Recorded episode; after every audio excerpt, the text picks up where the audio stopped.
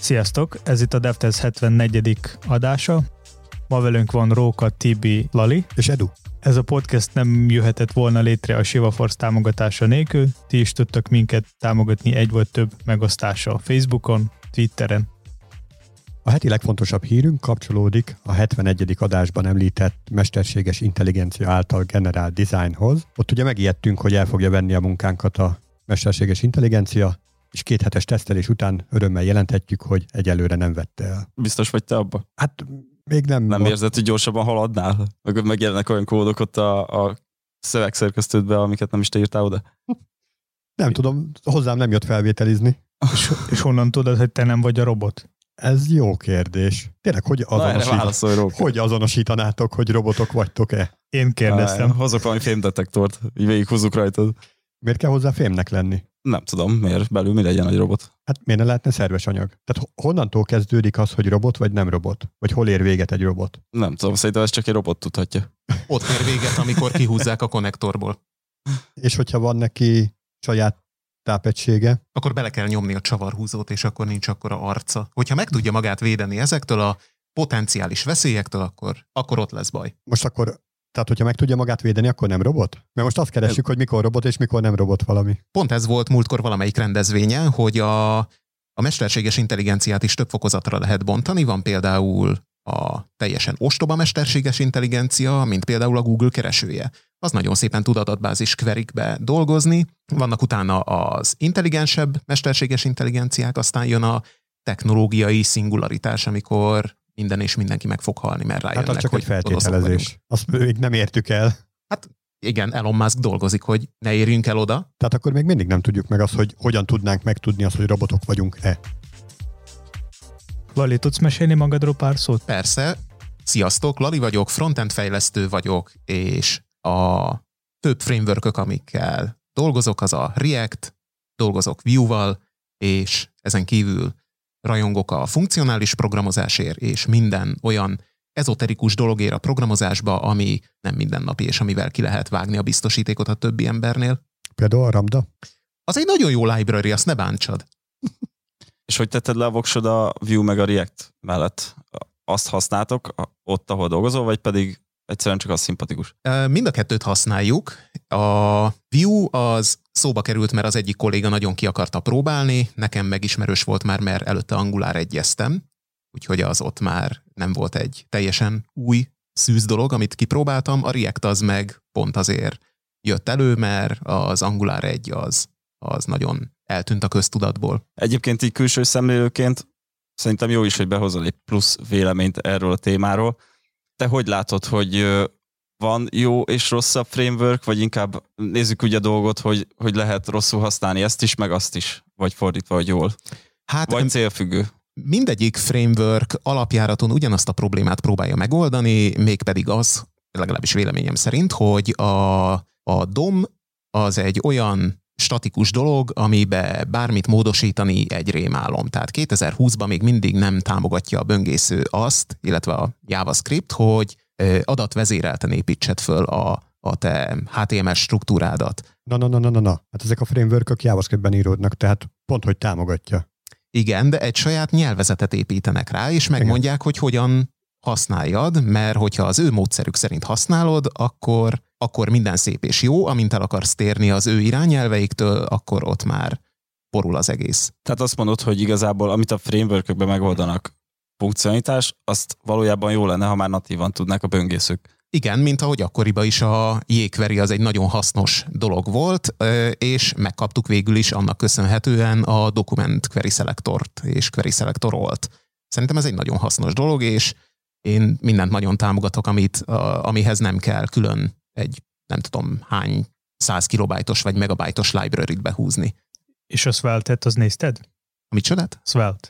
Nem, az még nem. Akkor szerintem érdemes megnézni, mert ez pont egy ilyen keretrendszer, amelyiknek nincs a, se a függősége a legenerált kódban, csak a saját kód, és ö, ő nem dolgozik a virtual dommal. Na és akkor melyik a legjobb framework?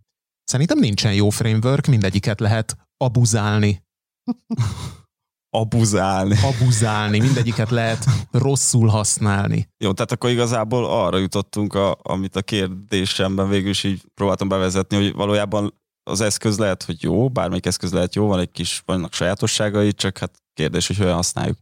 Én fontosnak tartom, hogy a programozó az továbbra is úgy tudjon kódolni, ahogy ő szeretne. Tehát a, a egyik ilyen példa, amivel rókával állandóan összetűzésbe keveredek, az a, a Python és a hasonló nyelvek, amelyiknél a tabulátort használják a programozás elemeként. Én úgy gondolom, hogy a, a tabulátor az, az kód formázására lenne jó.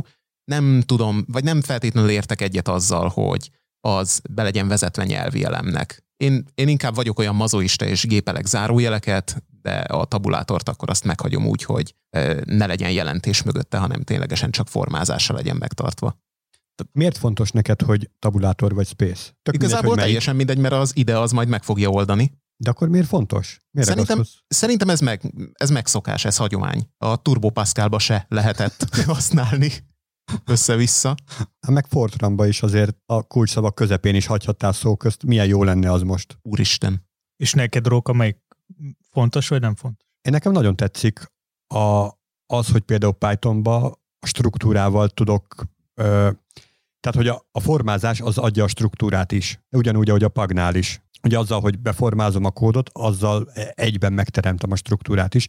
Nem kell külön, mint a há té em el-nél, hogy formázom is, és még a struktúrára is figyelek. Mi van abban az esetben, amikor túl hosszú sorod van egy tabulátor-orientált nyelvezetben? Nem tudom, ezerkilencszázhúszas képernyőn ez így nem téma. Nem téma, igen, egészen addig, amíg elő nem jön az a editorba. nyolcvan huszonötös Nem, nem, nem, nem, per cé er té monitorral, igen.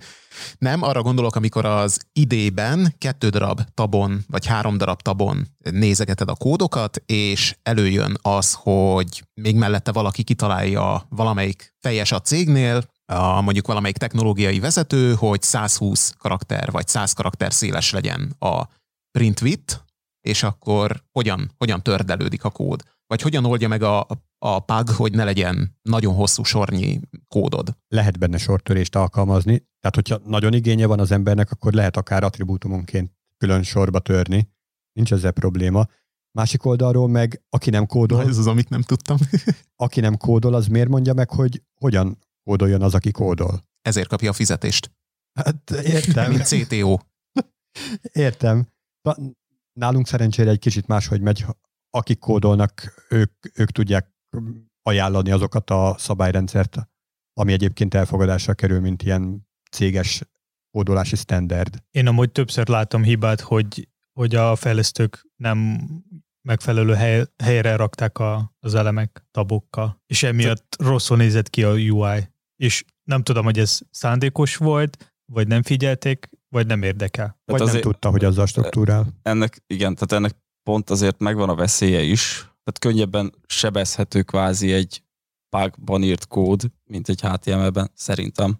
Képzelj csak el, há té em el-ben emlékszel még rá, hogy hányszor csináltunk olyat, hogy nem jól lett lezárva egy div. Nagyon sokszor. És az a végtelen nyomozás, ami, hogy most a nagyon sok per div, meg per p, meg per akármi. Igen, csak ezt az ide már megoldja, viszont véletlen betolhatsz egy sort egy tabba beljebb. Hát egyébként oldja meg azt is az ide. Csak ő nem biztos, hogy látja a logikát mögötte, amit te akartál írni. Ezzel most nem, nem a Pug ellen vagyok, mert én is jobban szeretem, meg nem a Python ellen, mert hmm. szerintem most az egyik legjobb nyelvnek mondható. Csak mondom, Vigyázz hogy ennyi... ezekkel a legjobb igen, szavakkal. Igen, igen. Leghájposabb. Leghájposabb, de hogy, de hogy alapvetőleg szerintem egy kicsit sebezhetőbb. Hát szerintem meg aki kódol, az egy felnőtt ember, és érti, hogy mit csinál. Reméljük. Egyébként érdekes volt az a téma, amit Lari említettél, a, hogy a a böngészők miért nem tudják megoldani azt, amit igazából a frameworkök megoldanak, vagy például mindenféle cé es es hackek, vagy autoprefixer, vagy mit találtok, mindegy, hogy melyik oldalt nézzük a, a dolognak. De nagyon jól lenne szerintem mögé látni, hogy, hogy a böngésző gyártók mi alapján döntenek úgy, hogy egy-egy ilyen funkciót betesznek. Van-e amögött valami kockázat? Itt egy érdekes hát, dolgot megemlítenék, hogyha megnézitek az E S hat Compatibility Table-t, a régen akkoriban egy pár éve még szinte szerintem minden frontend fejlesztő hetente egyszer legalább megnyitotta, hogyha nem akart bábellel fordítani kódot, hogy na, ezt vajon használhatjuk már? Na, ez működni fog Internet Explorer tizenegy alatt? és ö, mindenhol reklámozzák, hogy már teljes az E S hat támogatás, és már javába mindenki a, az újabb ECMAScript verziók feature-eit használja, miközben még mindig ott van a tail recursion nevű dolog, ami még nincs implementálva. Én azt mondanám, hogy, hogy miért nem lett az implementálva még, miért nem lett implementálva, miért nem, mi alapján határozzák meg a böngésző gyártók, böngésző fejlesztők, hogy milyen feature-öket fognak ők berakni legközelebb, mi alapján priorizálnak. Tehát én, én sokkal logikusabbnak tartanám azt, hogy egy darab csomagot, amelyet már így összeállítanak, E S kétezer-tizenhat, E S kétezer-tizenhét, ez már ö, le van specifikálva, legyünk ezen túl, legyen kész teljesen. Én mondjuk biztosan ezzel a ö, vonallal haladnék, hogyha a böngésző fejlesztő lennék. Én szeretném, hogy legyen letudva valamelyik csomag, és akkor már lehet tovább menni. Hát például a Safari kapcsán én azt tudom, hogy meg azt is látszik, hogy ők próbálnak, az Apple próbál követni a saját célok, és legelőször azok a feature-ek bekerülnek a Safari-ba, ami, ami tudnak segíteni, teljesíteni az Apple-nek a céljákat. Meg amit említettél, hogy hogyha megnézzük ebbe a táblázatba, hogy mi az, amit már lehet használni, és mi az, amit nem, ez azért tökre nem esik egybe azzal, mint a a megrendelőinknek a célközönsége használ. Mert lehet, hogy a legújabb Chrome-ba ez már elfogadott, de hogyha a megrendelőnknek a célközönsége olyan, hogy csak tíz verzióban régebbi Chrome-ot használ, akkor aztán a hajunkra is kenhetjük ezt a táblázatot. Ö, nem, mert be lehet pipálni azt, hogy régebbi verziókat is ellenőrzöl, és ugyanúgy... És akkor látod, hogy egy csomó minden még nincsen kész. Így igaz. De, a szerint, de akkor tudod mondjuk azt mondani, hogy olyan környezetben, ahol nem elérhető a konzol, mondjuk távoli gépen vagy mobil felületen, ö, mi az WebView-ba, hogyha megnézel valamilyen tartalmat, ott például nagyon sokat segíthet egy debugolásba, hogyha látod, hogy mondjuk Chrome negyvennégyes Chrome negyvennégyes verziójával egyenlő verziójú WebView fut egy tableten, és meg tudod nézni akkor, hogy mik azok a feature-ök, amelyek nem működnek. Például... Na igen, csak én arra gondoltam, hogy mondod, hogy az kell, hogy vezéreljen egy fejlesztőt, hogy megnézi a táblázatban zöld, a, nyilván a headböngészőkben, tehát a, a legfrissebbekben, és akkor hú, de jó, akkor már Babel nélkül használhatjuk, és neki áll használni orba szájba. Egyrészt szembesül azzal, hogy nem hülyeséget csinál, mert hogy nagyon régi böngészőt kell támogatnia, vagy ilyet visszamenőleg, mert ki tudja, hogy miért, vagy pedig egyszer csak majd az volt a mondás, hogy nem kell olyan nagyon régit, de csak úgy jönnek be a hibajegyek, hogy de igen, a mi ügyfeleink, tehát a, a megrendelőnknek a végfelhasználói, ők azért mégiscsak használják a régit. De szerintem ez nagyon ritka eset, tehát azért a a rendes böngészőkben, most nem az Explorerről beszélve, ott legtöbbször mindig a headre lövünk. Az az ügyfél igény is, hogy a, a top Firefox, a top Chrome legtöbbször, ugye ők frissítik is magukat, folyamatosan szólnak, most lehet mosolyogsz róka, de tényleg így van, és nyilván bele lehet futni abba, hogy, hogy valakinél régebbi van, de valószínűleg az olyan kis szám, hogyha méréseket nézünk, hogy nem számít. Na szóval képzeld el, hogyha egy ilyen embed browser van valamilyen desktopos termékben, és az, az úgy be van fixálva. Hát nálunk pont van egy ilyen probléma, hogy Chrome negyvennégyes WebView van a tableteken, amire rá akarjuk tenni a termékünket, és pont az jött elő, hogy hát az a hardware az fix, nem adnak rá ki újabb Android változatot, és emiatt nem tudjuk felfrissíteni a WebView-t. Vagy manuálisan fel kell frissíteni mindegyiket kézzel, azt meg nem mindig akarja az illetékes kolléga megcsinálni, így például nem tudunk használni gridet, vagy csak óvatosan. De várjál, tehát van nálatok, ez egy tesztkészülék? A, nem, nem, egy célhardware lesz cél kirakva hardware. A termékünknél, egy kis mikro számítógép, és aha, abba van, abba fixen. Tehát és azon egy régebbi Android fut, viszont ezáltal a Chrome is régebbi rajta, de azt egyébként lehetne update-elni, nem? Tehát, hogy lehet update-elni, csak annak, factory reset állapotnál az a, az, a, az a verziójú WebView fog bejönni, és ha most valamiért az ügyfél vissza megnyom valamit, és factory reset áll elő, akkor, akkor ott ne legyen amiatt leállás vagy downtime. Érdekes. Például ezt még nem hallottam ilyesmi igényt, hogy mi van akkor, hogyha valaki hát nyom egy factory resetet az eszközén, akkor azt mi támogassuk, vagy ne? Megéri? Hát általában vagy azok a cégek, a akik megvásárolnak ilyen term- készülékek, akkor ott nincs engedve ezt megcsinálni, ha jól tudom. Mi inkább arra készülünk föl, hogy ki van rakva ez a termék a, a vadvilágba, ki van rakva egy üzletbe, ahol sok ember nyomogatja a, a hozzácsatolt perifériákat, és hogyha valamiért elromlik, vagy nem tudom, lehal a program, mert mi sem vagyunk tökéletes fejlesztők, és újra kell indítani az egészet, és netán az emberünk mondjuk öt másodpercig nyomja, és akkor bejön valamilyen safe módos állapota a, a hardware-nek, ne adj Isten, még tovább próbálkozik ő maga megjavítani, anélkül, hogy szólna nekünk, és tényleg factory resetet nyom rajta, akkor, akkor is ott legyen az a, az a lehetőség, hogy ne amiatt hasaljon el a mi szoftverünk. Szóval Róka, említetted, hogy a dobozos termékbe beépített böngészőnek böngésző adott verzióval fut. Mi a... Nem csak én, Lal is egy ilyet említett. Jó, jó, igen, de hogy amit te említettél, ott mi a kockázata annak, hogy, hogy annak a böngészőnek a verzióját mindig hát felé tereljük? Mondjuk, hogyha az a termék, az nem tudja a frissebb Chrome-ot, vagy az, az ott böngészőt nem támogatja, nem tudja, nem ismeri. Nincs még olyan lib, ami ezt támogatja, akkor nem tudsz léptetni. Vagy nincs olyan ember, aki azt tudna megcsinálni. Tehát hát mondjuk igen, valami... hogyha ilyen technológiai beszorulás van, az is. Tehát mondjuk valamelyik cég rendelte a másik cégtől valamilyen terméket, és, és akkor így megkapta egy nagy monitor, egy eszközt, és azon fut, és ő, ők nem tudnak frissíteni sehogy. Aztán, aztán nem jött a... Mármint lejárt annak a terméknek az ideje, hogy, hogy nem jönnek ki már frissítések, és ő nem tud elfogadni az újabb verziókat akkor.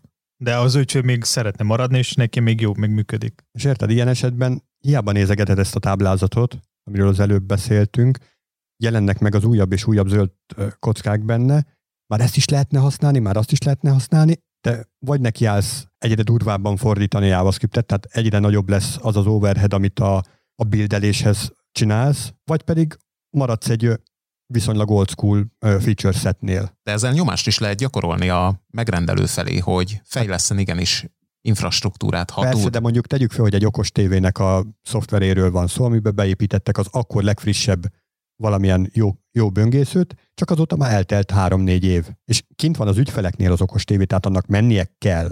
Hát ezt mérlegelni kell, hogy mik azok a feature-ök, amiről le tud mondani a fejlesztő, és új feature-ök, amiket fordítani kell, vagy mi az, amelyek nélkül már nem tud élni, és ténylegesen rövidíti a fejlesztési időt. Hát én a mostani JavaScript-eseket ismerve, így ütik az asztalt a legócskább feature-ökért is, mert nem hajlandók egy egyszerű forciklus beírni, mert az már old school. Te nem, nem így látod? Én, én kis cégnél dolgozok.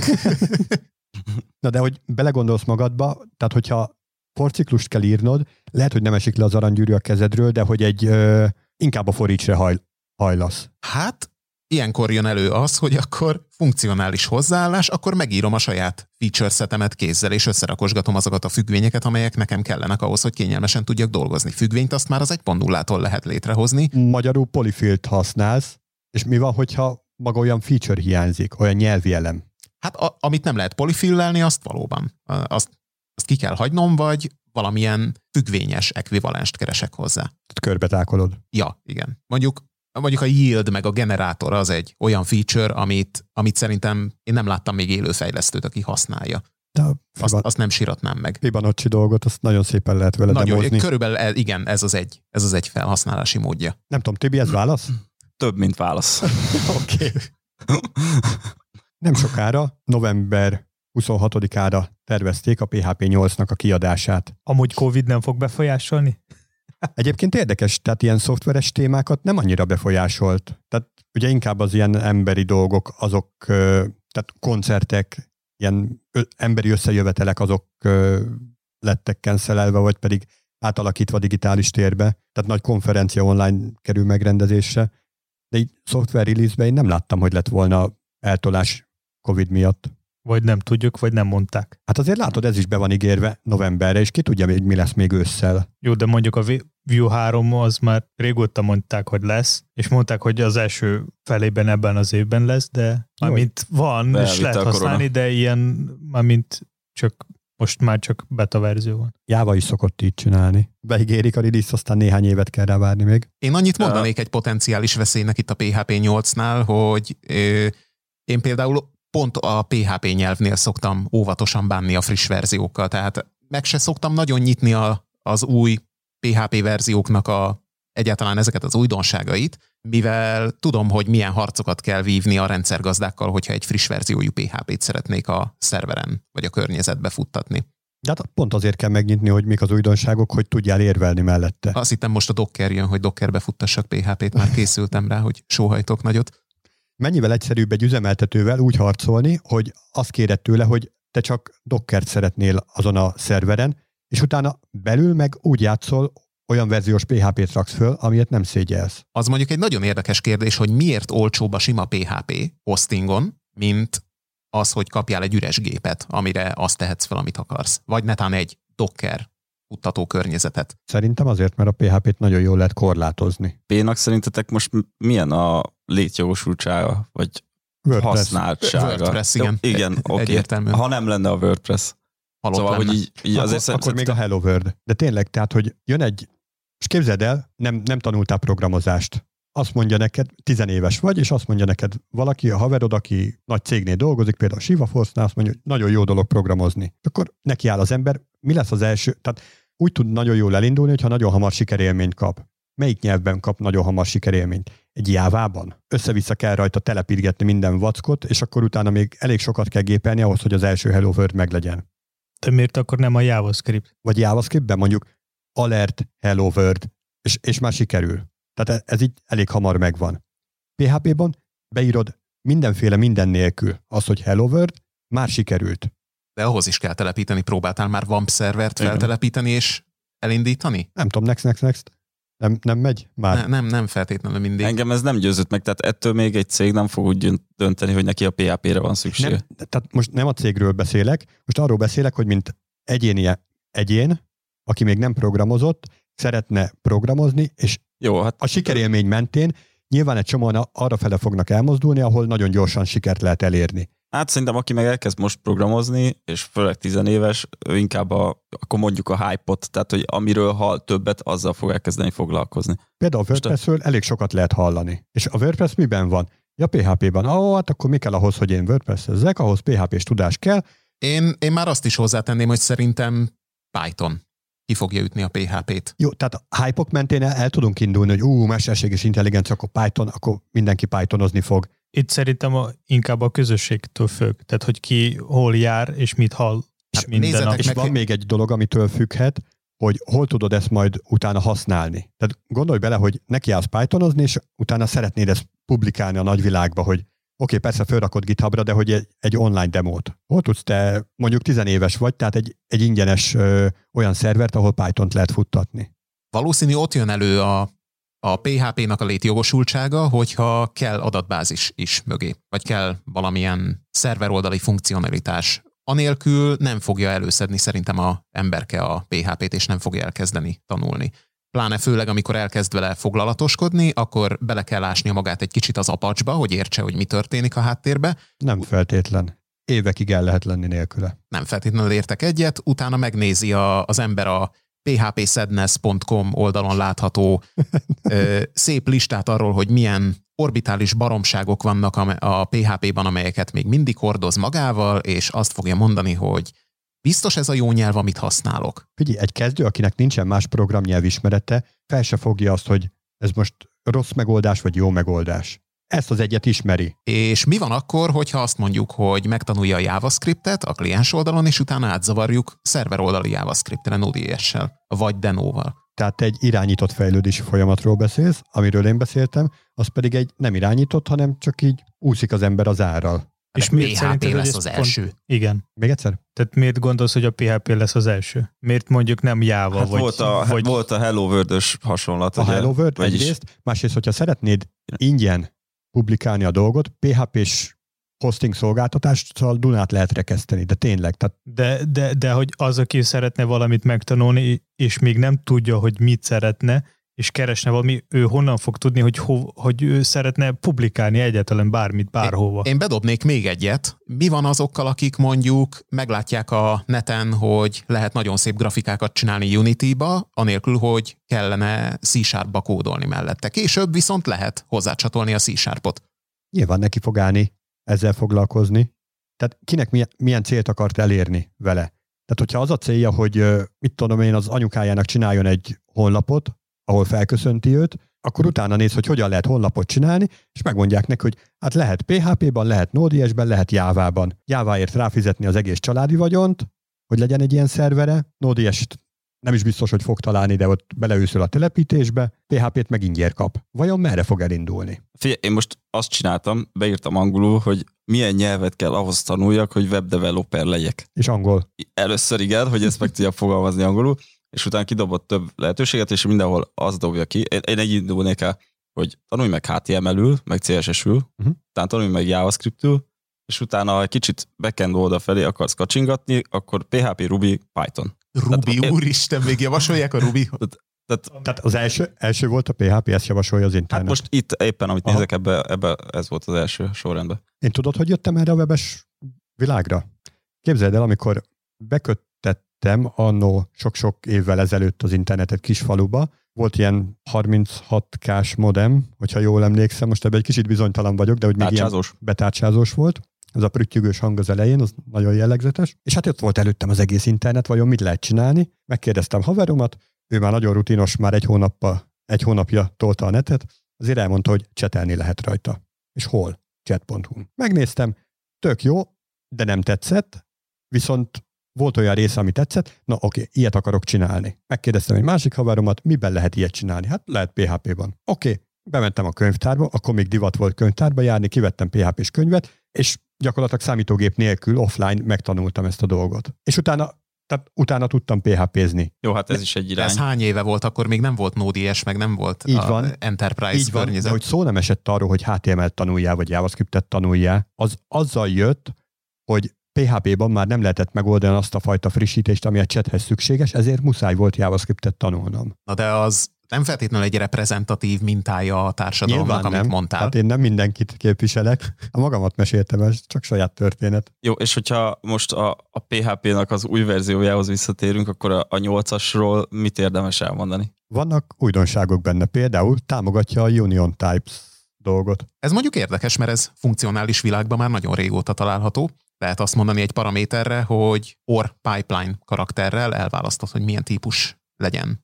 De ez megint egy érdekes dolog, hogy pé há pé-s típusosság. Ez, ez egy ilyen nagyon idegen dolognak hangzik. De azt hagyján, nekem a Union Type-ról a C-s Union típus jutott eszembe, amikor az volt a nagy uh, trúváj mögötte, hogy ugyanarra a memória területre más adatot, más adatként tudsz ráhivatkozni. Tehát, hogy egy karaktert kiolvashatsz számként, vagy kiolvashatsz karakterként, meg kiolvashatsz előjeles számként, meg előjel nélküli számként, vagy boolinként. Emlékszik erre még valaki? Pascalban is volt ilyen Union.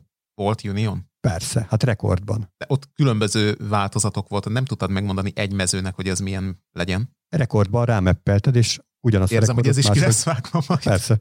Ja, ja.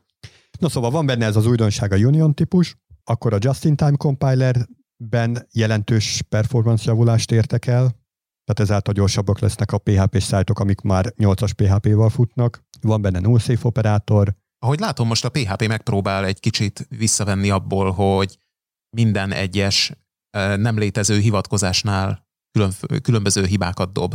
Hogyha, nem, hogyha nincsen egy asszociatív tömbbe neked egy változó, akkor JavaScript-be mondjuk az lenne, hogy undefined-ot kapsz, és nem történik semmi, pé há pé-ba meg, ha minden hiba jelzésbe van kapcsolva neked, akkor hatalmas error üzenettel elszáll az egész oldalad. Igen, rájöttek. Na még ami érdekes, nevesített argu- argumentumok. Ez Pythonból lehet ismerős, ott már tök régóta van ilyen. Meg a Go-nál is. Például. Ez várható JavaScript-be is amúgy? Ez a nevesített argumentum, vagy ott marad az objektum? Nem tudok róla, az objektum az megoldja ezt. Tehát ott nincs miért megcsinálni. Ja, és a legfontosabb újítás, hogy a Microsoft nem fogja támogatni. Tehát, hát Microsoftos szerveren nem tud futni. Nem, nem erről van szó, hanem arról van szó, hogy eddig a Windows-ra fordít, tehát hogy a Windowsos szervereken futó pé há pés fordító, vagy pé há pés, pé há pé exe, ezt a Microsoft készítette. És ezután pedig nem fogja ezt csinálni.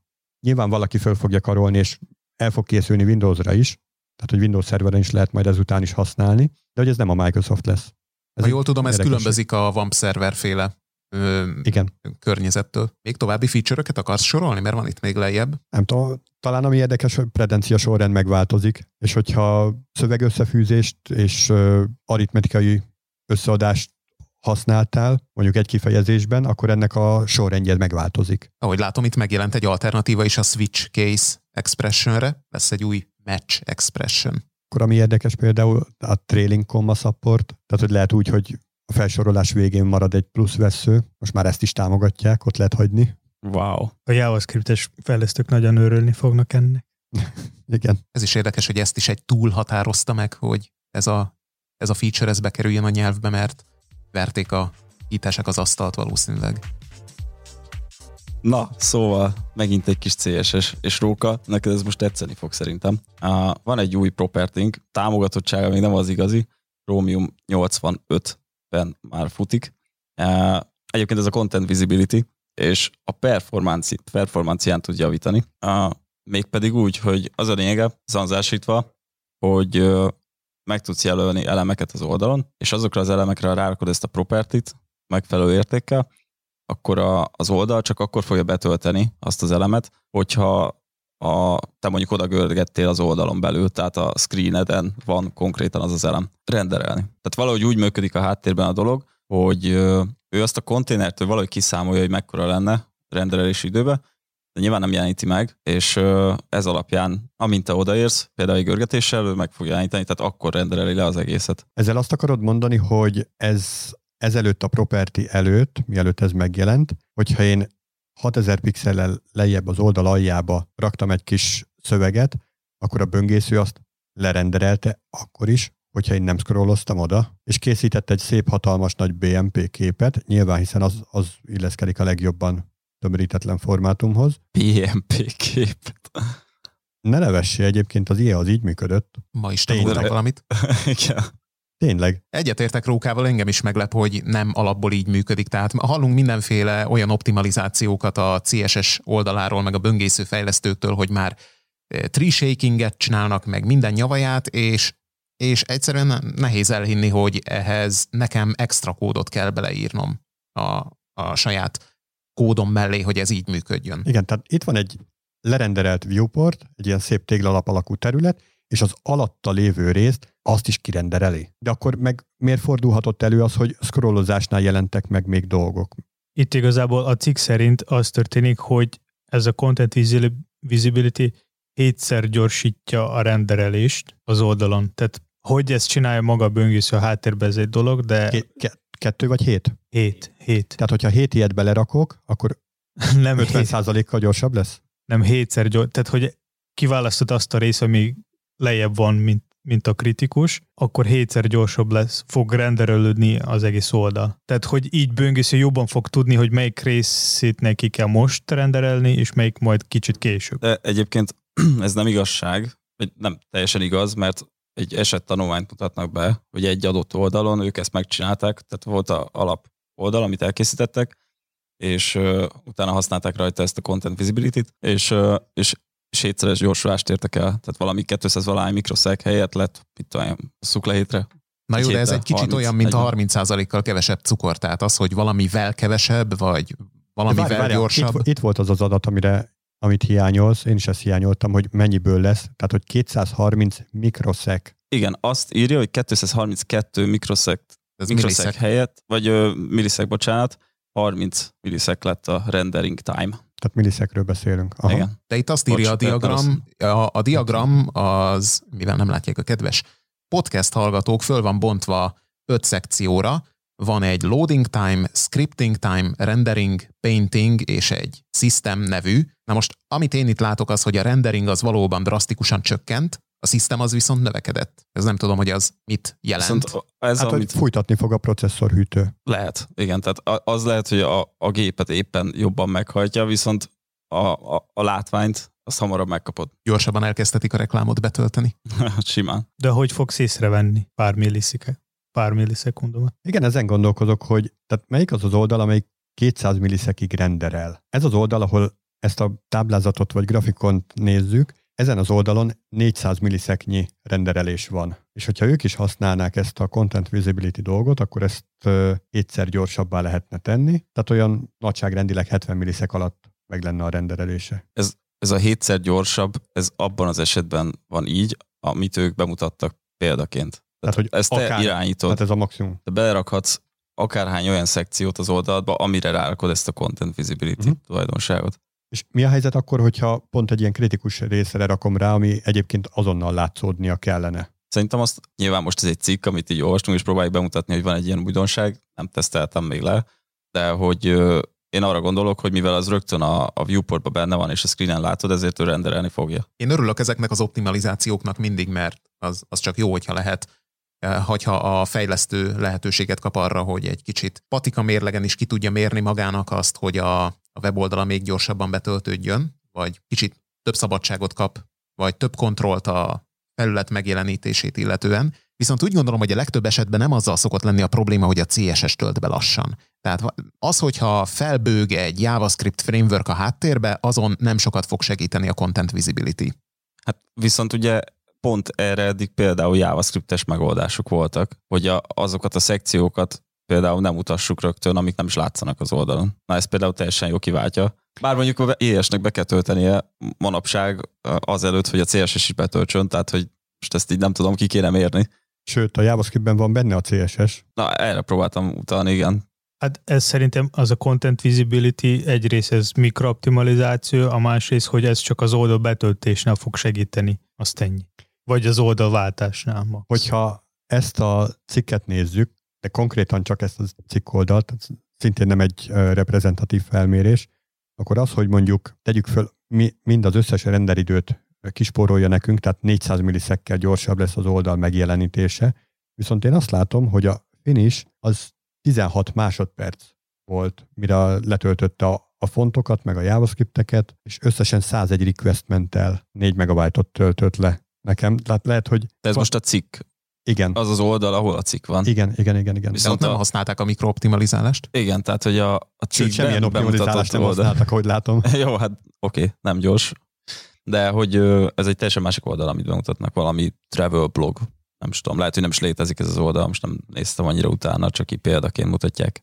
Na, egyébként tök jó, persze. Jó, hát még semmiféle támogatottság nincs, úgyhogy egyelőre ez csak egy ilyen érdekesség volt. Meglátjuk. Majd talán kétezer-huszonhatban fogja támogatni az akkori Edge is, és akkor talán tudjuk használni is.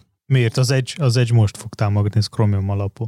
Ja, jó. Oké, okay, mondjuk ez igaz. Na, optimalizálás... Op- optimalizálás terén én azt a tanácsot tudnám adni a hallgatóknak, hogy csak akkor optimalizáljanak itt sebességre, hogyha valamiről kiderült, hogy lassú. Utána mérjék meg, hogy mi lassú, milyen dolgok mennyi ideig tartanak az oldalon, állítsák ezt sorba, és hogyha megvan a leglassabb, akkor azt kell optimalizálni, és nem pedig random mindent, amit így elolvasunk.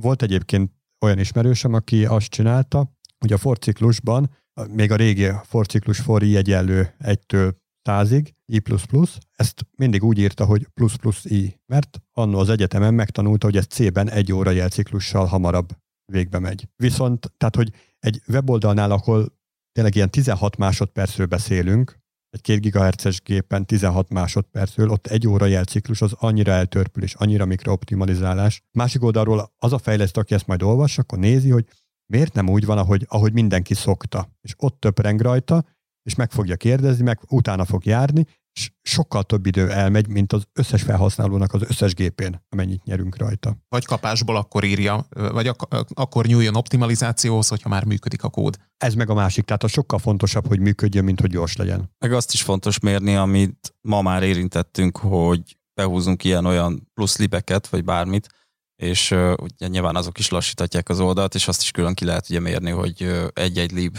például mekkora a mérete, uh, mennyire lassítja a betöltést, és, és azon is érdemes gondolkodni, hogy a, mondjuk a legnagyobb méretű, leglassabb lib esetében levő funkcionalitást nem egyszerű megírni saját kézileg. Mert sokszor előfordul, hogy a libnek egy részét használod csak, és, és nem is lenne szükség az egészre. Hogyha használtok valamilyen optimalizációt uh, mérő szoftver, például a Lighthouse-t, akkor az szokott figyelmeztetni arra, hogyha a weboldalon úgymond old school képeket használsz, például egy jépeget.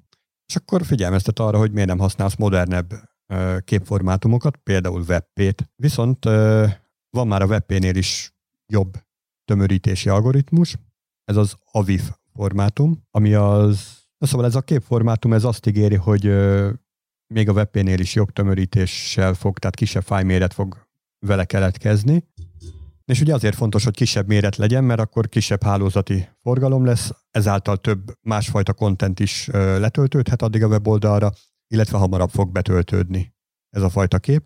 Viszont sajnos a támogatottsága az még a béka feneke alatt van. Most megnyitottam a Netflixet, az appot, egyébként piszok gyors. Ahhoz képest, hogy gyakorlatilag képekbe rá.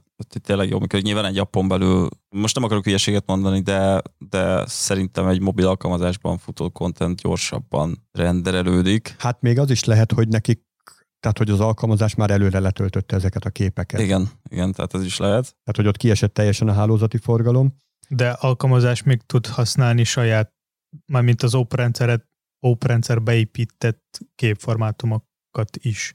Tehát például, mint az iOS eszközöken, ott van egy saját képformátum, amit lehetne használni. Igen, alkalmazásnál ezek mind rendelkezésre állnak. Van egy weboldal, ahol bemutatják azt, hogy mi a különbség a JPEG és a, az új AVIV formátum kinézete között, és itt mutatnak ö, egy érdekes képet egy házról, ahol azért igencsak lehet látni a JPEG képnél, hogy, hogy rendesen elvész az adat a tömörítés következtében, hatalmas kockás foltokat lehet látni. Az AVIF az viszont látszólag meg tudja ezt oldani, ott, ott nincsen ja, mert hogy ez, itt az úgy hasonlították össze, hogy ugyanak, nagyjából ugyanakkor a méretre, ha tömörítesz egy igen. JPEG és egy AVIF képet, úgymond, akkor vizuálisan mi a különbség, és egyébként tényleg, tényleg azért. Hát konkrétan a JPEG kép olyan, mintha valami nagyon absztrakt olajfestmény lenne, nem tudom, ahol olyan, ilyen direkt ilyen pixelszerű dolgokat. nyolc bites pé en gé. Ah, igen. De szóval lehet a kompatibilitási táblázatot nézegetni ezzel kapcsolatban, és hogyha támogatják majd a böngészők széles körben, akkor ezt a képformátum, képformátumra is érdemes áttérni. Én úgy látom, hogy a Chrome nyolcvanöt meg nyolcvanhét már támogatja, vagy Ö, fog támogatni. Olyan, ami ma működő böngész, olyan van már, ami támogatja? Hát az ma már működik. Csak nem biztos mindenkinél. És ezeket a új reform képformátumokat fogja amúgy a, az újabb operációs rendszerek is fogják támogatni? Lesz az, hogy majd a Windows tízbe is lesz natív támogatása ennek? Vagy, csak, vagy, vagy mindig le kell szednünk ehhez valamilyen programot, amivel meg tudjuk nyitni, ha nem böngészőből akarjuk nézni? Hát Windowsra biztos valami driver kell telepíteni. Én úgy tudom, hogy lefordítani. MacOS, én úgy tudom, ismeri már a webpét. A következő verzió a Safari fog támogatni. Na visszatérve erre, hogy a böngészők fogják támogatni, nem tudom, hogy tudjátok, hogy a webpét az kétezer-tíz óta ismeri a világ, és még mindig nincs annyira elterjedve, hogy minden böngésző tudja. Szerintetek mi hasznosabb a fejlesztőknek, libek vagy a keretrendszerek? Hát szerintem az a leghasznosabb egy fejlesztőnek, hogyha minél kevesebbet kell ilyet használnia ahhoz, hogy eléri a célját. Tök mindegy, hogy az most lib, vagy framework, vagy kalapács, vagy bármi. Tehát, hogyha nem azzal kell tölteni az idejét, hogy ezeket az eszközöket nagyon sokat forgatja azért, hogy egy nagyon minimális célt elérjen, akkor az jó. Hogyha sokat kell forgatni az eszközt ahhoz, hogy egy minimális célt elérjen, akkor az nem jó. Én így fogalmaznám meg. I- és akkor mi a különbség a lib meg egy keretrendszer között? Tényleg, mi a, mi a library-nek a jó definíciója? Könyvtár. Köszönöm szépen. Oda szoktál járni, amikor Turbo Pascalos könyveket kerestél. A library meg a framework között az a különbség, hogy a A library az, az egy függvénygyűjteményt ad neked, vagy apró túlokat ad neked, amelyek segítik a munkádat, és nem határozza meg, hogy hogyan kódoljál. Ők csak hiánypótló szereplőként megpróbálnak feature-öket pótolni, amelyek nem elérhetőek a programozási nyelvben, amit éppen használsz. A library, a keretrendszer, az pedig, az pedig egy egész alapot ad neked, meg egy struktúrát, bizonyos dolgokkal kapcsolatban átveszi a vezérlés tőled, és azt mondja, hogy ő azt megcsinálja helyetted, lekezeli azt a háttérbe, és te egy magasabb szinten tudsz gondolkodni a feladat megoldásáról. De a, a, a, a lib is tud háttérbe valamit lekezelni helyetted, és arról neked nem kell gondolkodni. Igen, viszont a, a lib az sokkal elemibb eszközöket ad neked. Az egy kalapácsot ad, meg egy csavarhúzót, még egy framework az... Um, is a jó analógia erre. Mit ad a framework? Műhelyt? Traktor. Nem, mert a műhely az meg csak csavarhúzókból, meg kalapácsokból áll. Talán a legjobb analógia rá, hogy a...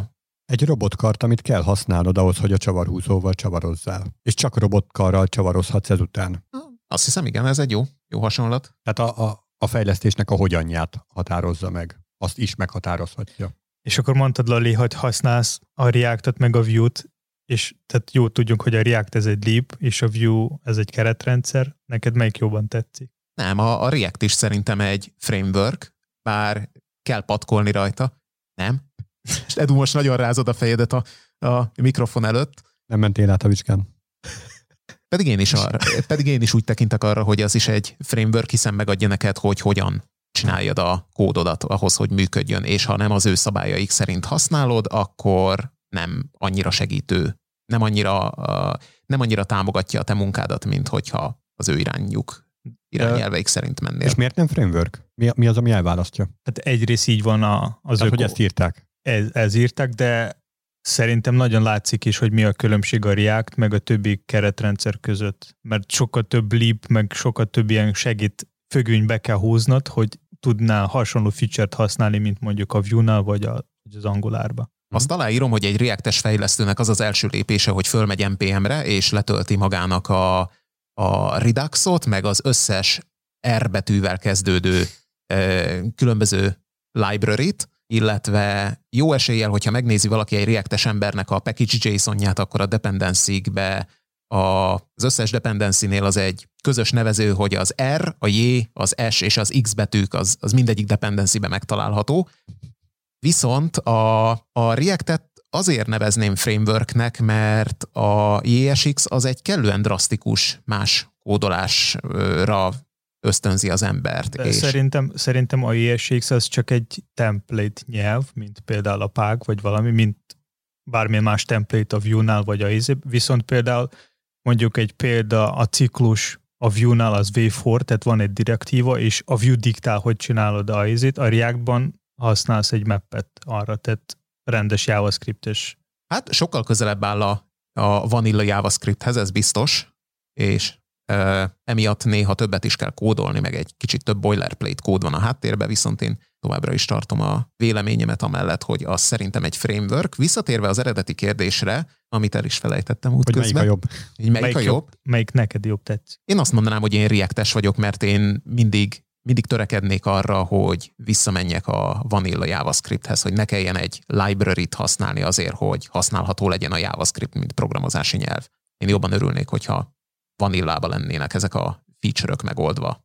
És mi a véleményed arról, hogy amíg, amikor elkezdtél JavaScript-ben fejleszteni, akkor JavaScript-ben, hogyha leírtad a kódodat, akkor az úgy működött. Most meg ez már így nem áll, hanem le kell fordítani JavaScript-re. Csodálom, hogy nem hoztátok fel érvnek azt, hogy lehet jé es iksz nélkül is React-ben kódolni, csak az, az, az nagyon fájdalmas, az kaktusszal, csalános kaktusszal elverjük a kislalit. És jó, régen, régen valóban lehetett vanilla JavaScript kódot írni, de sokkal nagyobb, sokkal több boilerplate kódot kellett írni, meg ha megint visszamegyünk egy kicsit az időbe, akkor visszaemlékezhettek arra, hogy Internet Explorer alatt mennyire más volt az eventkezelés, mint a többi normális böngészőkben.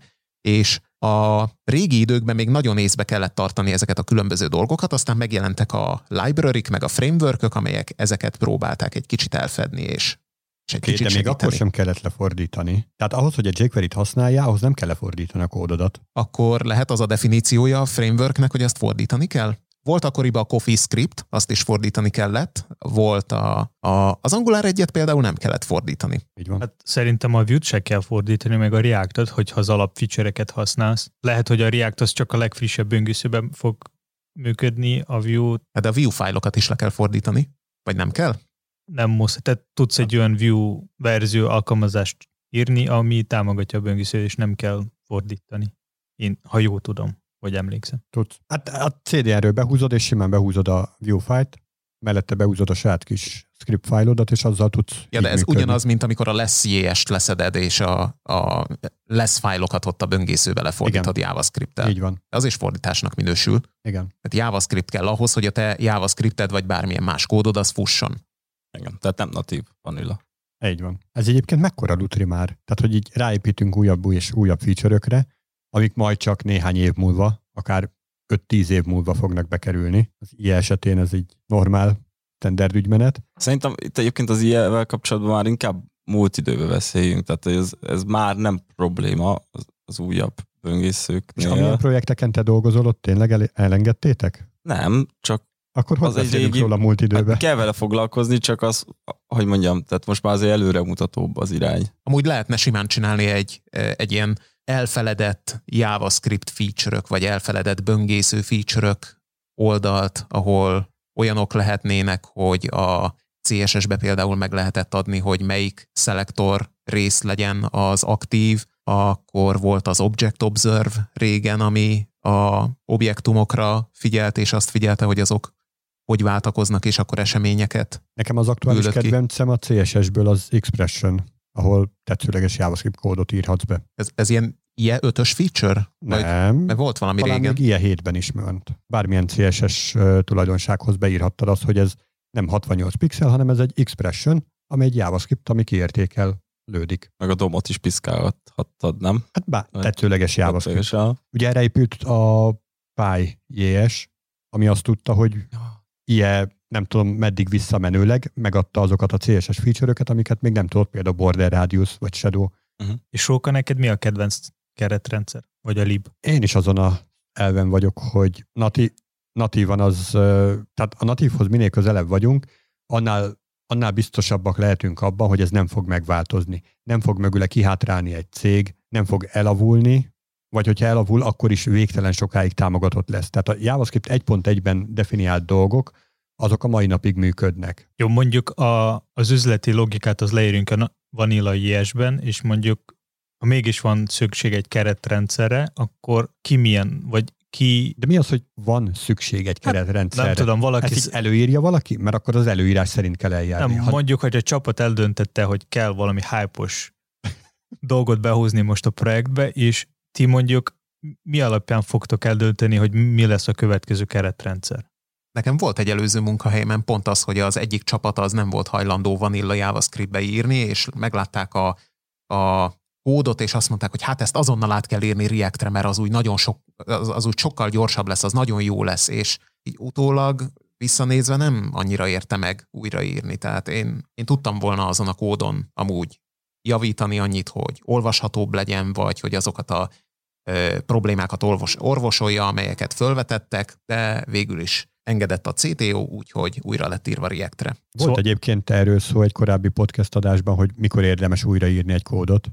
És ott, ott igazából arra jutottunk, hogy akkor érdemes, hogyha tanultál valami új megközelítést, a magadévá tetted, és akkor annak fényében tudod csak újraírni, hogyha nem tanultál semmit, csak egy újabb frameworköt akarsz használni, akkor nem lesz jobb a kód. Ugyanolyan hibákat fogsz beletenni, mert, mert te ugyanaz vagy, aki, aki az előzőt is írta.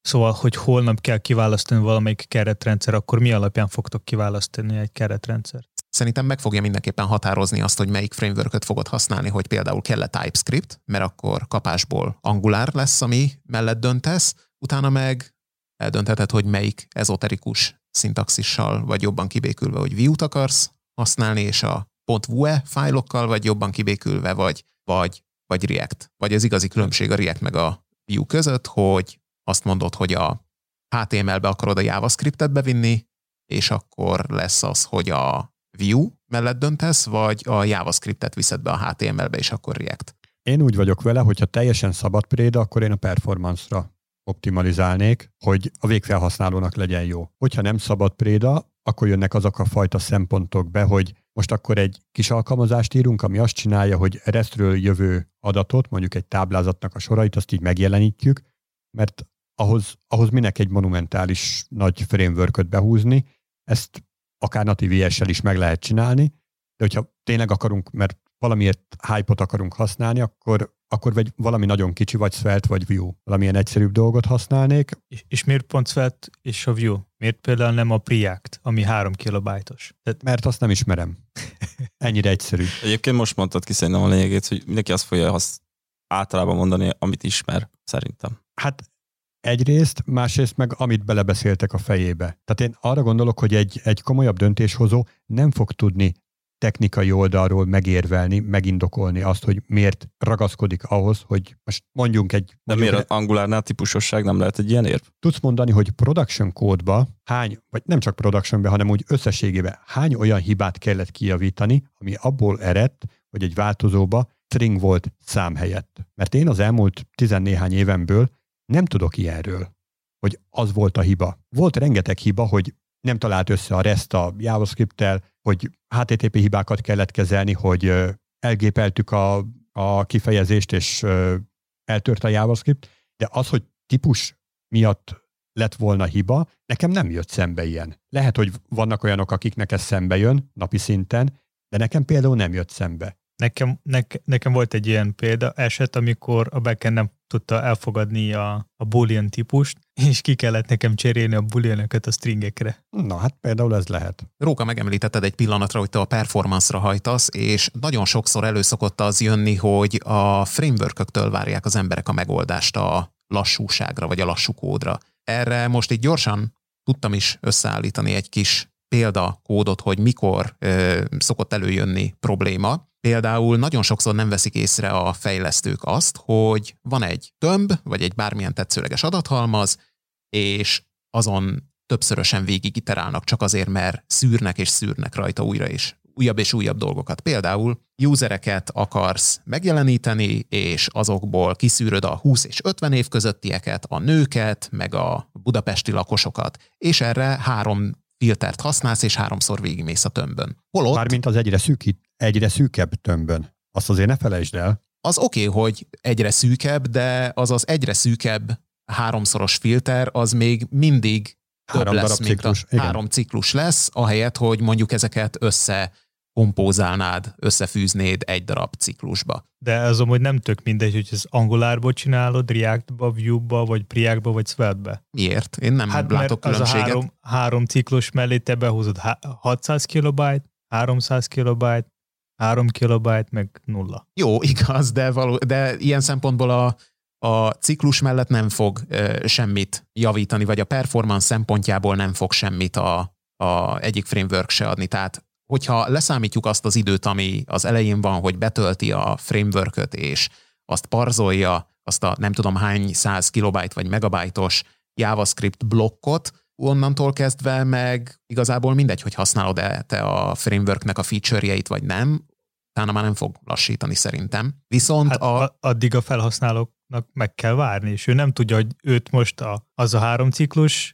akadálya az a használni az oldalt, vagy vagy a keretrendszer, vagy az a, az, az adat mennyisége, amit le kell tölteni. Jó, csak hogyha mindenhol single page appokról ö, beszélünk, manapság már nem is nagyon lehet látni olyan oldalt, ö, amelyik nem single page appként működik, vagy legalábbis az a divatos, hogy ne töltődjön újra minden kattintásnál az oldal, akkor viszont a legelső töltés után ott kell, hogy valamit tudjál optimalizálni az egész folyamaton, amikor már betöltött az egész library. Na, és akkor most térjünk vissza, hogy ez most mikrooptimalizálás vagy sem. Amikor egy weboldal több tíz másodpercig töltődik be, akkor ez mellett, hogy most egy ilyen usereket tartalmazom, mondjuk sok usered van, és ezer usered van, azon fogsz ö, végiterálni kliens oldalon, mert nyilván nem az egész dé bét fogod lerakni a több milliós user adatbázisoddal. Van ilyen.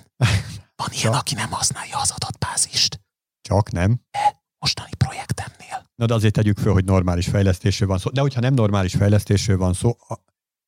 akkor, akkor azt át kell terelni arra, hogy igen, ez a backendnek a feladata. Az, hogy ezeket a szűkítéseket elvégezze.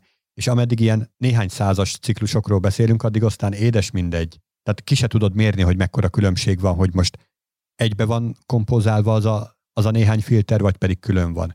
Na jó, csak ahhoz, hogy te ezt az optimalizációt meglépjed, ahhoz nem kell tudnod neked a, a ciklusok belső működését, nem kell ö, értened azt, hogy nem, nem kell azon agyalnod, hogy plusz-plusz i, vagy i plusz-plusz, vagy fordított while ciklusba futtasd, meg nem kell azon agyalnod, hogy úristen, ahhoz, hogy ez gyorsabban működjön, ahhoz nekem még le kell töltenem JavaScript kódot, mert az a kód fogja megoldani ezt a szűrési problémának az összegyúrását. Ezeket minden lehet végezni vanilla JavaScriptbe. És még mindig azt mondom, hogy minek. Melyik részét minek? Tehát azt a részét, hogy szénni optimalizálsz egy olyan for ciklust, ami lehet, hogy csak kettőször fog lefutni. Jó, itt most csak egy példát emeltem ki, hogy for ciklus, valószínű lesz mellette más is, ami hasonló. Ami szintén hasonló méretű optimalizálást okoz, és nanoszekundumokban mérhető az eredménye, ami mellett több tíz másodperces betöltésről beszélünk. Betöltés, igen. igen. És miután betöltött? Miután betöltött, akkor sem fogod tudni észrevenni azt a különbséget, hogy kattintasz egy gombra, és mennyi minden történik az alatt. Mondjuk tegyük föl, ki kell választanod egy lenyílóból, férfi vagy nő. Ezt nyilván végig kell iterálnod, És nagyon fontos, hogy jó gyors iterálás legyen ezen a tömbön, de egy kételemű tömbön könyörgöm, bárhogy iterálhatsz végig. Bárhogy. Azt hiszem, nem ez a Tényleg settimeóttal is. Tehát valószínű, hogy azzal is jól tudsz itt végigiterálni. Mindjárt keresek ellenérvet. Addig haladjatok tovább nyugodtan. Lalit elvesztettük. El, most most a, a, ilyen nagyon mikrooptimalizálás ellenes vagyok én is. A, azt viszont, hogy valaki... Nem is tudom, hogy ez valójában mikrooptimalizálásnak minősül-e. Róka, te most feldobtad azt az érvet, hogy az, hogy te egy for ciklusba össze, hogy te kompozíciót használsz a hasonló műveleteknél, az, az mikrooptimalizálásnak számít-e? Ugye, én úgy szoktam ezeket megközelíteni, hogy amikor egy ilyen fejlesztésre igény merül fel, akkor azért lehet tudni, ügyféltől meg lehet kérdezni, nem kell tudni a pontos számot, de hogy nagyságrendileg mekkora adatról van szó. És hogyha elmondja, hogy mondjuk a évszámokat akarja benne tartani, születési évszámokat ezerkilencszázhúsztól kétezerhúszig, tehát száz adatról lesz szó, akkor pont nem fog érdekelni az, hogy ez mennyire lesz optimális, hanem sokkal inkább az fog nyomós érv lenni, hogy ez nagyon szép olvasmányos kód legyen, ahol a fejlesztő ránéz és látja, hogy mi az, ami történik.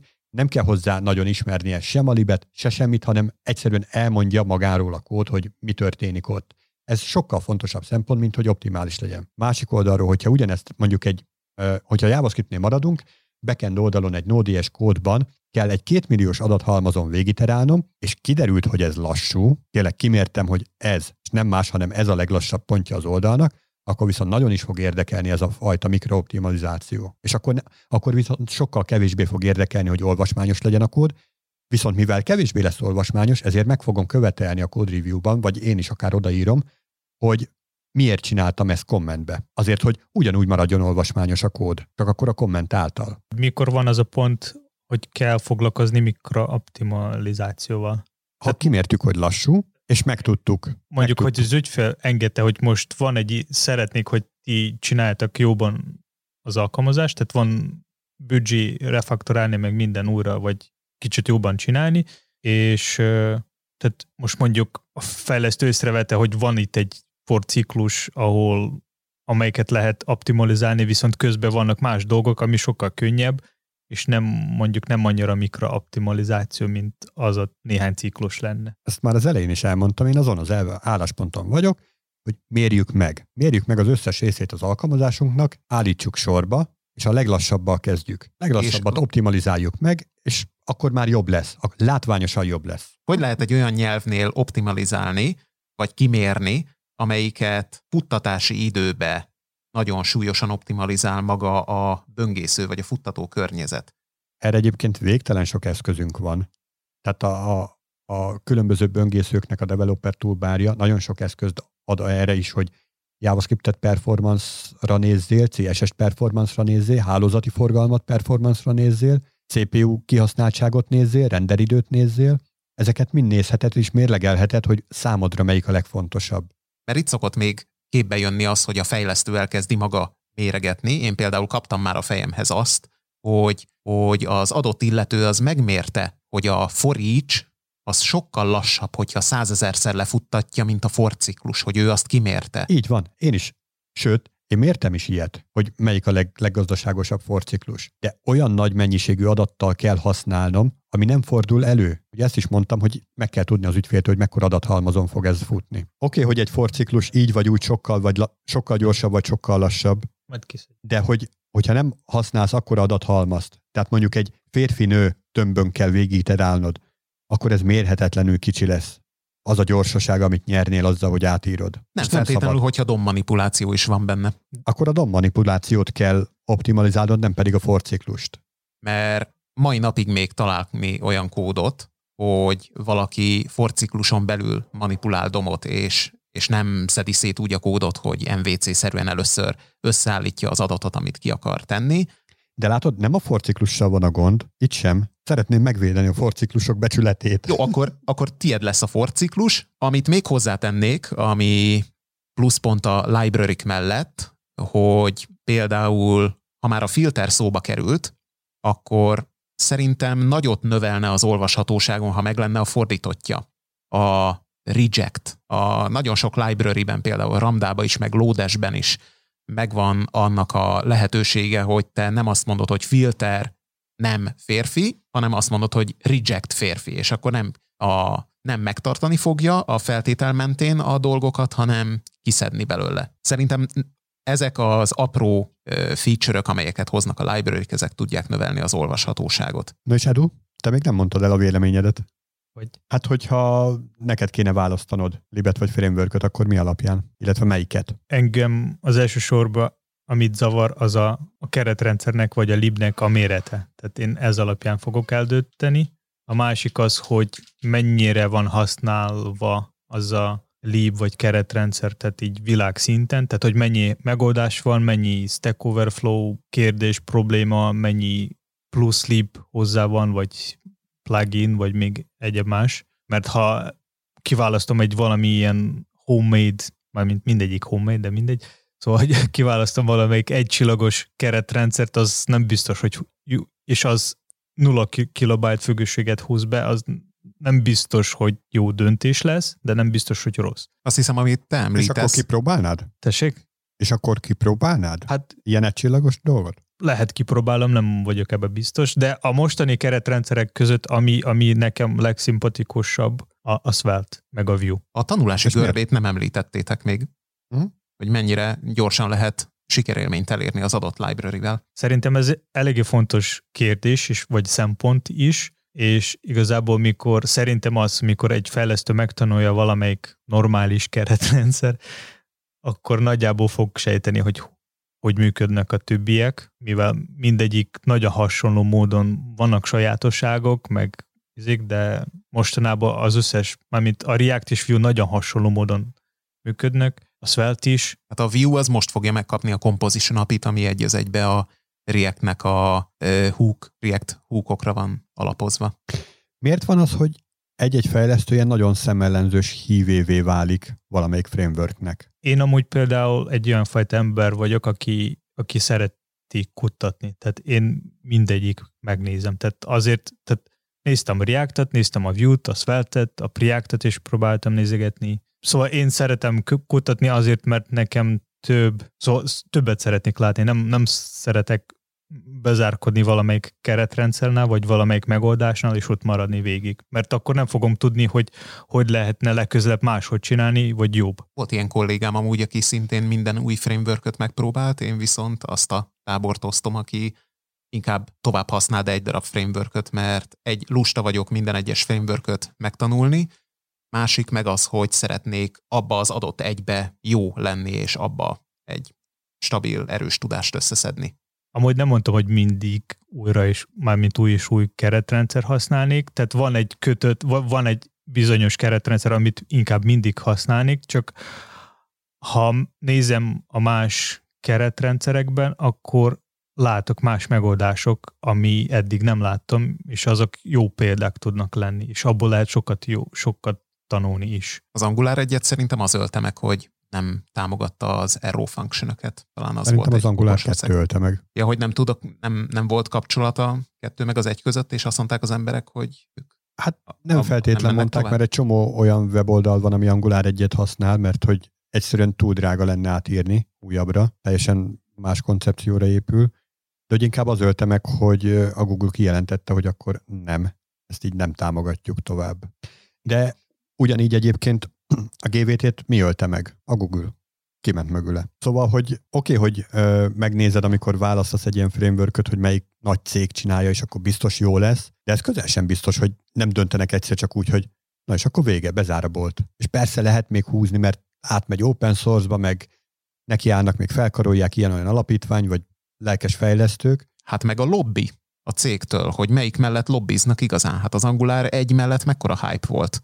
De hogy bármikor bezárhat ilyen nagyobb cég is egy-egy ö, ilyen fejlesztést. Nem csak a cég, a fejlesztő. Tehát a fejlesztő is tud eldönti, eldönteni, hogy ami most ő megcsinált a hype-os keretrendszert, az holnap már nem fog támogatni, és akkor jönnek, fog jönni pár új fejlesztő, aki, akik nem biztos, hogy abba irányba fognak menni, ami, ami volt az eredeti terv, és akkor lesznek ott orkok, meg egy más megoldás. Akkor azt mondjátok meg, hogy volt-e veletek már az a szituáció, hogy fogtatok egy keretrendszert, abba megírtatok valamilyen applikációt, utána elment a hype amellől a keretrendszer mellől, és utána visszanéztetek későbbiekbe ugyanarra a projektre, és mondjuk dolgozni kellett volna rajta, és nyögvenyelősen ment az egész, és azt mondtátok, hogy jaj, de jó lenne ezt már újraírni, meg jaj, már megint ebbe a régi trágyába kell dolgozni, hogy miért van ez a rossz érzés, amikor régen még tök jó volt az a framework. Hogyha van jobb, akkor az automatikusan rosszá nyilvánítja a régit. Angular egyre olyan utálat megy, olyan köpködés és sárdobálás manapság, holott istenítette mindenki, hogy végre otthagyhatjuk a jQuery-t.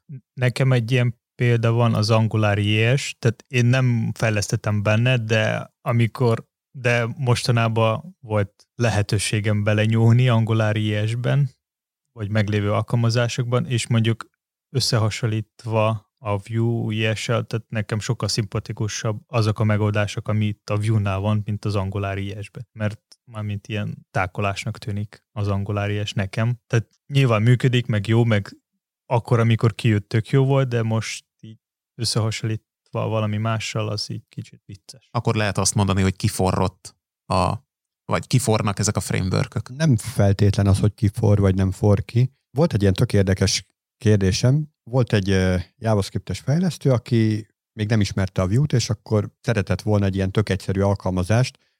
Reszről kérünk adatot, és jelenítsük meg a weboldalon, esetleg vissza is kell küldeni valamilyen adatot, és akkor elkezdte kérdezgetni, hogy és akkor hol lesz a szervizréteg, meg hol lesznek a providerek, meg stb.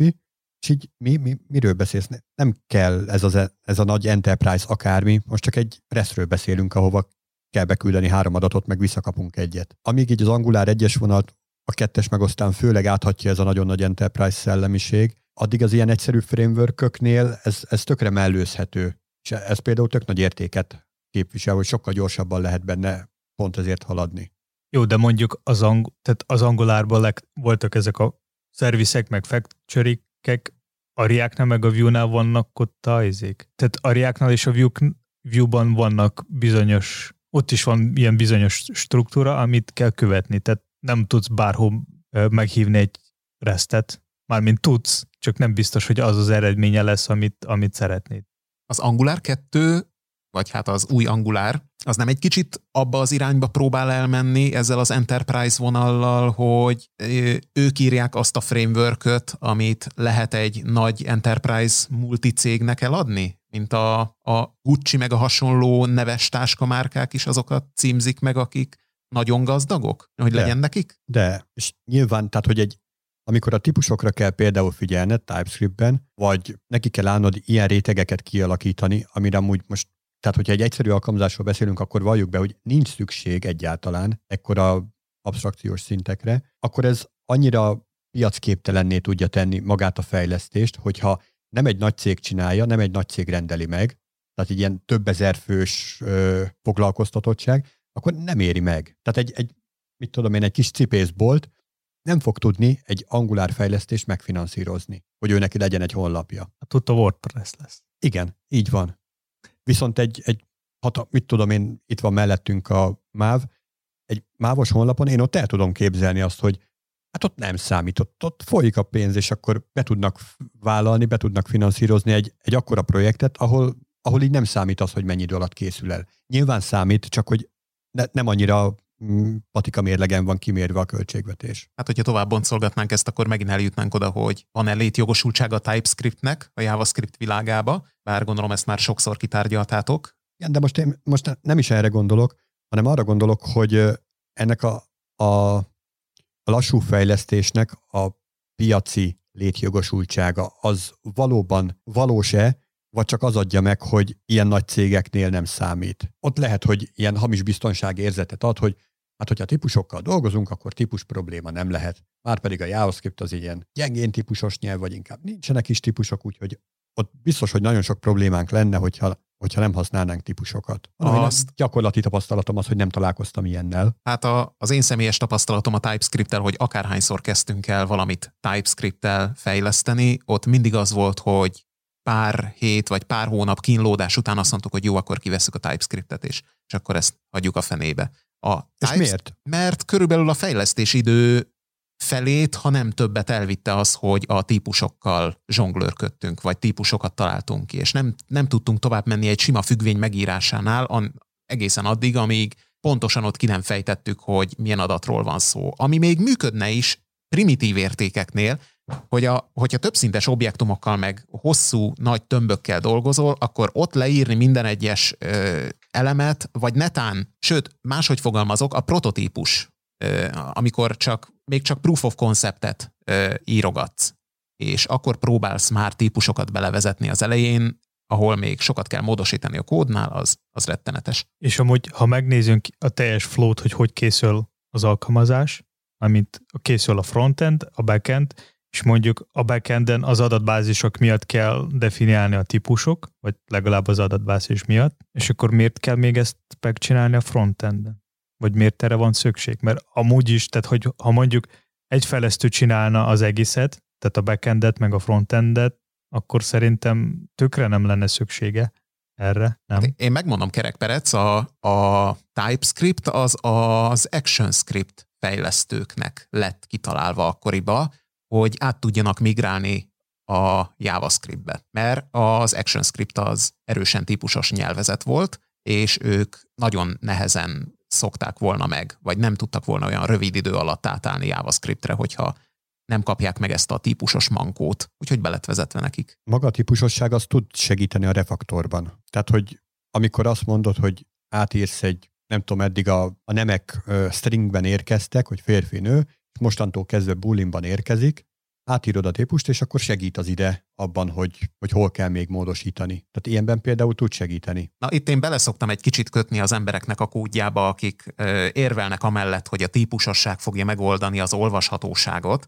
mert nagyon sokszor ezt kapjuk, hogy hát olvashatóbb a kód. Hát először is, a, amikor típusokat ír az ember a kódjába, akkor másfélszer, kétszer akkora lesz a kód mérete legalább karakterszámra. Másfelől, a, hogyha az ember alkalmazna egy pár konvenciót a kódjába, például, hogyha nem, nem értem, hogy miért kell típus, típussal megtámogatni azt, hogyha mondjuk uh, is logged in a változó neve.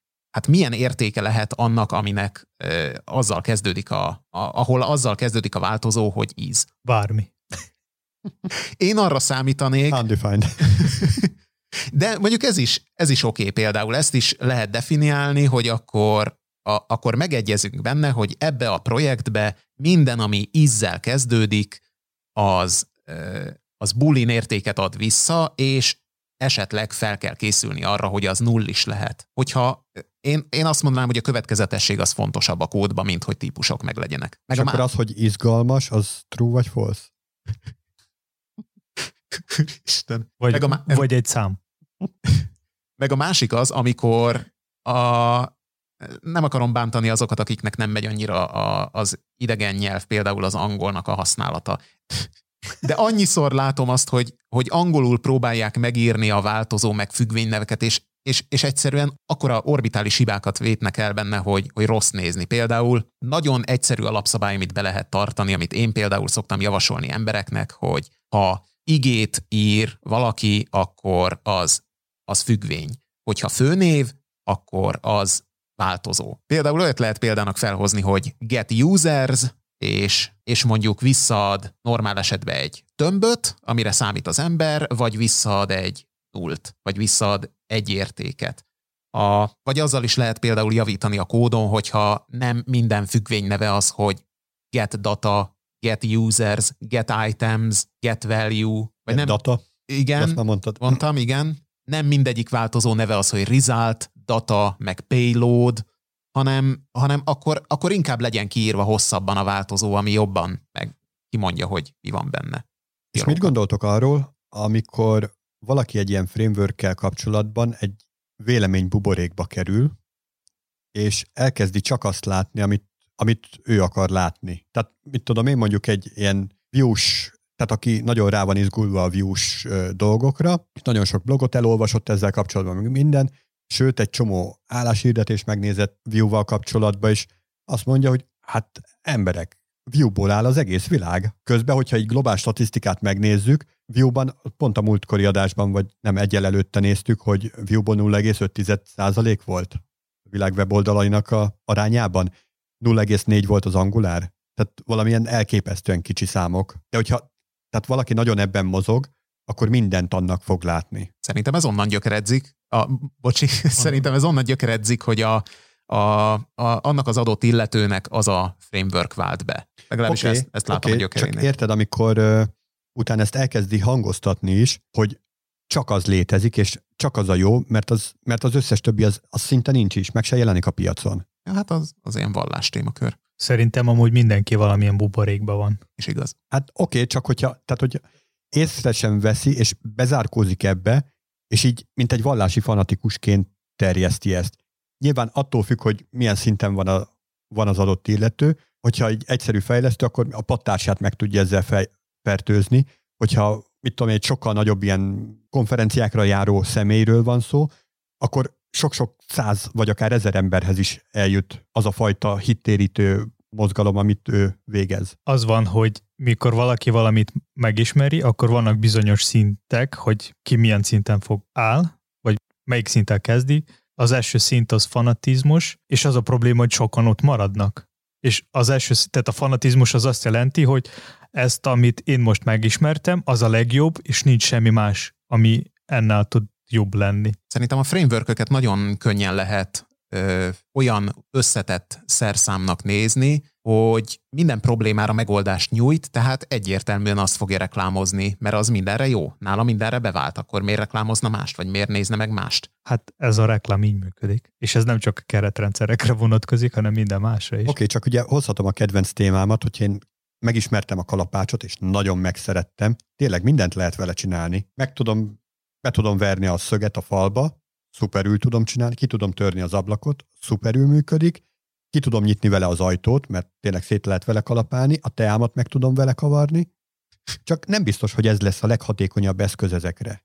De, de valószínűleg, mivel azt reklámozta magáról, hogy mindent is lehet vele csinálni, ezért elkészülnek azok a libek, hogy például a ajtókinyitó plugin ehhez a kalapácshoz. Na jó, de a, a framework az pont, hogy több mindig, mint egy kalapács. Igen, mert lehet a... neked az a probléma, hogy a te kalapácshoz hiányoznak a kiegészítők. A kalapács az pont, hogy egy library eleme lenne. A framework jó, jó, ak- az a, akkor, akkor az robotkar, a robotfogó. Robotkarról beszélünk, amivel nagyon jól lehet kalapácsot kezelni, de ezzel a robotkarral meg tudom kavarni a teámat, vagy ki tudok nyitni egy ajtót is. De még mindig hiányoznak a kiegészítők. Igen, és akkor feltelepítek egy olyan plugint, amivel jobban lehet kinyitni az ajtót, és hajlandó lesz például fotocellás ajtó kinyitására. Mert amúgy meg nem tudja, hiszen egy hideg gépről van szó. De ez ugyanúgy tud lenni, mint a WordPress, tehát hogy a WordPresshez van minden esetre egy plugin. Na oké, okay, csak érted, tehát hogy... Azt megnéztem, bocsánat, közbeszólok, a WordPress, az, az már kiépítette ezt az ökoszisztémát, hogy nem is tud máshogyan működni a WordPress. Tehát ha te be akarod írni a saját kódodat valahová, akkor a következő frissítéssel az elvész jó eséllyel. Nem t- most van három része a WordPressnek, van egy template, van a maga az alaprendszer, meg vannak a különböző bővítmények, most hová írjam a saját kódomat? Melyik, melyik részhez csatoljam hozzá a bővítményeket? Kikapcsolhatod meg, lecserélheted, a template-et is kikapcsolhatod, lecserélheted, vagy frissítheted. Hát készíts egy saját bővítményt, nem? Hát ez az, és utána arra rárakhatod, hogy az, az fizetős. De az is, az is ki lehet kapcsolni, az a probléma. Ja igen, az admin Berci jön, és azt mondja, hogy hú, milyen lassú az oldal, ki kell kapcsolni a Lali plugin egyet. Nem, tehát onnan indultam, onnan indultam, hogy ki milyen szinten van, ugye ebben a fanatizmus állapotában, attól függően tudja megfertőzni az embereket, akár a pattársát, akár több száz, több ezer embert, hogyha mondjuk így konferenciákra jár előadni, vagy teszem azt egy nagyobb közösségnek a csapatvezetője, akkor azokat az embereket így el tudja, a saját buborékába be tudja őket szippantani, de hogy ez attól még egy buborék. Szerintem azzal lehet a legjobban megtámadni, hogyha kész adatokkal odamész, és azt mondod, hogy ez és ez a hiányossága ennek a frameworknek, és, és akkor, esetlegesen... És akkor jön a plugin hozzá, hogy de még ezt is meg lehet vele oldani. Hát, vagy plugin, és akkor meg van mentve az emberünknek a frameworke, vagy pedig azt mondod, hogy itt van helyette ez a másik framework. És akkor, ha eléggé sok érvet hozol neki, meg meg tudod győzni arról, hogy már pedig ez a framework ez jobb, ez a másik, akkor átmegy arra, és ott lesz véleménybuboréka. Én, akit ilyen fanatizmus állapotában láttam, az nem volt meggyőzhető, és nem is érdemes hát, belemenni az ilyen vitába. Szerintem azok, aki ezen a szinten vannak, nem kell vitatkozni sem velük, meg, max, meg kell hallani az ők vélemények, de ez szerintem pont egy olyan téma, mint a performance, vagy a refactoring, vagy optimalizálás, vagy kód óraírás. Tehát meg kell kutatni, fel kell mérni, mennyire van erre szükség, és nem gondolkozni csak egy entry point keretében, tehát most mondjuk egy keretrendszer keretében, hogy kell nézni körbe. Oké, okay, csak érted, körbenézel, van egy fanatistád, meg van két juniorod, aki fogalmatlan, az fogja csinálni, amit mondasz, és akkor nincsen gyakorlatilag olyan fajta támpontod, meg esetleg még külső tanácsadó cégre is ráhagyatkozhatsz, akik nyilván azt fogják hype-olni, ahonnan a pénzt kapják. Lobby. Igen, így hívják a, a szakszóval. Köszönöm. És akkor ott leszel egy olyan fajta buborékban, amit saját magadnak alakítottál ki, hiszen azt a, a fanatistát te nevelted föl, a, a tanácsadó céget te hívtad, a juniorokat te kerested magad, magadhoz. Egyszerűen lehetőséget sincs kitörni belőle. Na, de kinek a feladata az, hogy a véleménybuborékot áttörje? Vagy, vagy mikor káros a véleménybuborék? Szerintem mindig káros. Szerintem mindig van véleménybuborék, akármilyen. Hát oké, okay, csak minél nagyobb, annál, annál jobb döntések tudnak születni. Tehát egy döntéshozónak szerintem az egyik fő feladata, hogy a saját véleménybuborékát pukto, pukkok, puk, pukkogtassa ki, hogy kell ezt a szót mondani. Szóval, hogy kiszúrja. Min, minél jobban növelje. Igen, de mondjuk végtelen sokáig nem tudsz kuttatni. Én mondjuk találkoztam egy olyan céggel, amelyiknek az volt a profilja, hogy ők azt mondták, hogy ők nagyon sok frameworköt végignéztek, pé há pé-vel dolgoztak, és azt mondták, hogy ők a Drupalba érezték a legjobban otthon magukat, és elkezdték arra építeni a, a piacukat, hogy minden termék, amin ők dolgoznak, az Drupalba van lefejlesztve, és saját pluginokat is írnak hozzá, ami nekik kell, és ők, mivel ebbe az egy frameworkbe dolgoznak, ezért ők abba gyorsá tudtak válni, és gyorsan tudták pont emiatt a terméket szállítani. Tehát hogy ilyen szempontból az is egy véleménybuborék, hogy ők a Drupalt használják, bár valószínűleg ők tisztában voltak azzal, hogy van más is, csak ők, ők ezt állították be, hogy, hogy nekik, nekik igenis legyen egy framework, ami már be van válva, és ami kész megoldásokat tud hozni nekik. Egy ilyen döntés mögött azért azt is figyelembe kell venni, hogy ott az adott fejlesztői csapat, mit tudom én, tíz-száz ezer fő, tök mindegy, hogy mennyiről beszélünk, ők jól érzik magukat Drupalban, de mondjuk három év múlva, amikor ennek a brigádnak a fele már nem ott dolgozik, vagy kicserélődött, és jöttek az új fiatal lelkes kollégák, ők vajon jól fogják-e magukat érezni abban a frameworkben, amit a, az akkori öregek eldöntöttek.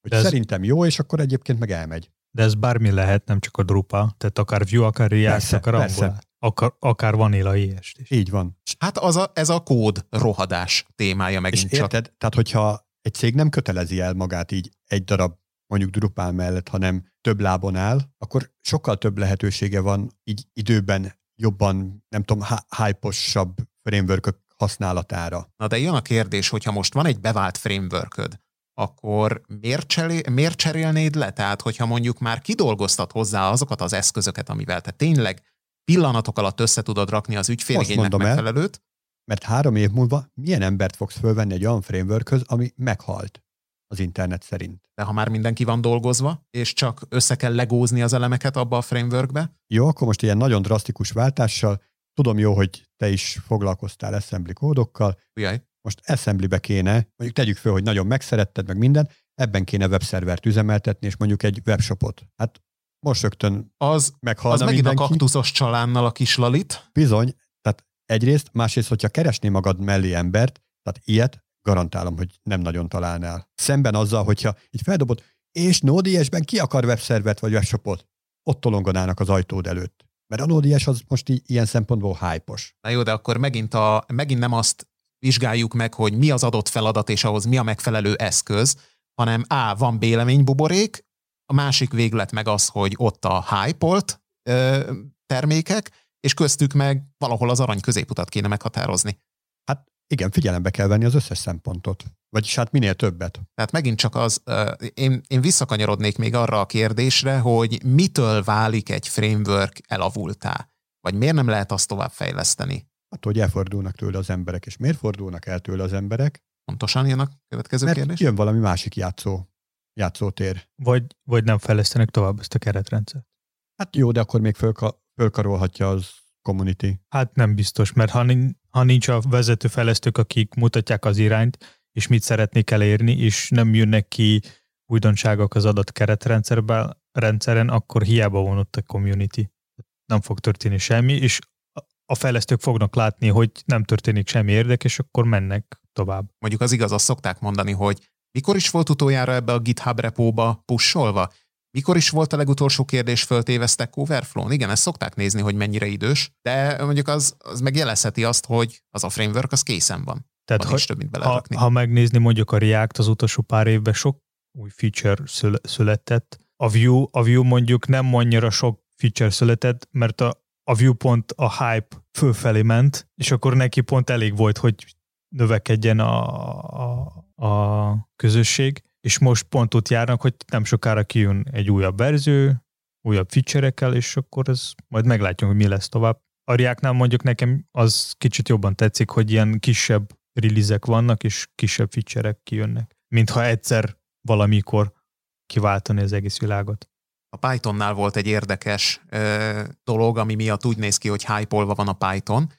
A Pythonnak az összes konkurenciája kihalt, és ezért lett, vagy ezért néz ki úgy, hogy föl lett hype-olva, vagy a, a feltörekvő föl, fölfele ívelő lendülete van a Python népszerűségének, mert a Ruby on Rails, meg az összes többi hasonló szintű nyelv az, az teljesen elhalt mellette. És így persze, hogy jobban néz ki a statisztikája a Pythonnak.